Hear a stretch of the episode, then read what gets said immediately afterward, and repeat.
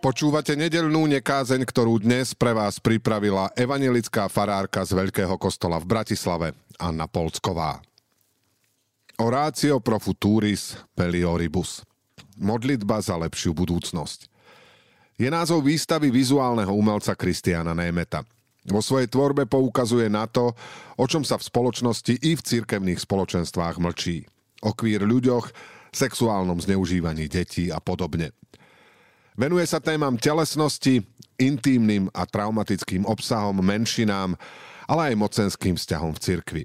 Upozorňuje na praktiky ľudí, čo iných znevažujú, zneužívajú. Vychádza zo skúsenosti a z poznania. Predkladá to, čo často nechceme vidieť, od čoho odvraciame zrak.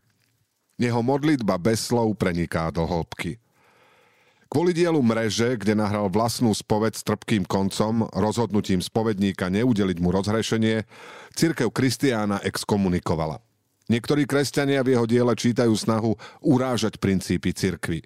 Tvrdia, že tam sa dialog končí, veď spovedné tajomstvo je nedotknutelné. Áno, tam oni dialog končia. Autor výstavy sa považuje za ateistu, ale jeho modlitba je pre mnohých zrozumiteľnejšia ako mechanicky opakovane odriekané, namemorované modlitby. Pred formálnymi modlitbami Ježiš varuje – Nebuďte ako pokrytci, ktorí sa modlia na verejnosti, tak, aby si ich niekto všimol. Kým vaša zbožnosť nebude mať dôsledok v konaní, v láske, bude prázdna, zbytočná. Modlitba má byť časom seba skúmania, seba reflexie, zastavením, meditáciou, sústredením sa na vlastné vnútro, jeho hĺbky, zranenia a túžby. Toho, prečo sa ľahšie hľadajú obrazy ako slová. Ich účinnosť sa môže prejaviť len v spôsobe života, v tom, čo tvoríme a čo po nás zostáva. Modliť sa znamená rozprávať sa s Bohom, hovoriť, ale aj počúvať. Ako však chceme hovoriť s Bohom, keď nevieme hovoriť s človekom? Ako môžeme načúvať a porozumieť Bohu, keď nedokážeme načúvať zneistenému, pochybujúcemu, ponižovanému človeku?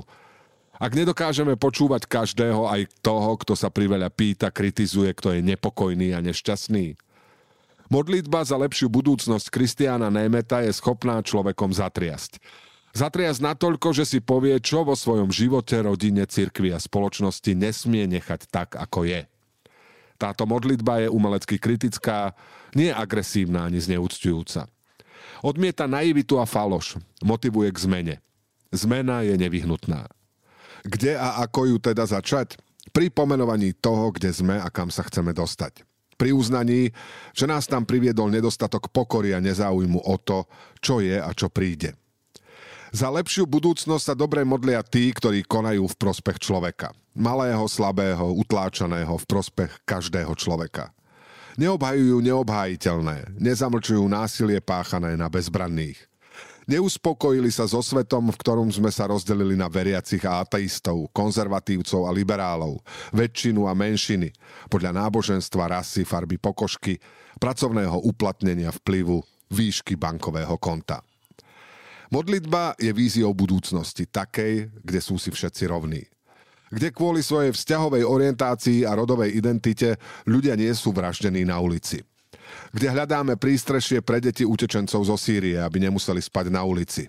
Modlitba je víziou sveta, v ktorom si svoje priority dokážeme usporiadať včas, lebo vieme, aké dôležité je venovať čas a pozornosť partnerom alebo partnerkám, deťom aj seniorom. Vzťahy a dianie tu vnímame v kontextoch. Vidíme ľudí, ktorí mali v živote rôzne štartovacie čiary a premýšľame, ako sa môžeme navzájom prepájať, tešiť a obohacovať. Modlitba za lepšiu budúcnosť bude vypočutá, keď bude zretelná v našom konaní, v ľudskosti a v láske. Počúvali ste nedelnú nekázeň, ktorú dnes pre vás pripravila evanielická farárka z Veľkého kostola v Bratislave, Anna Polcková.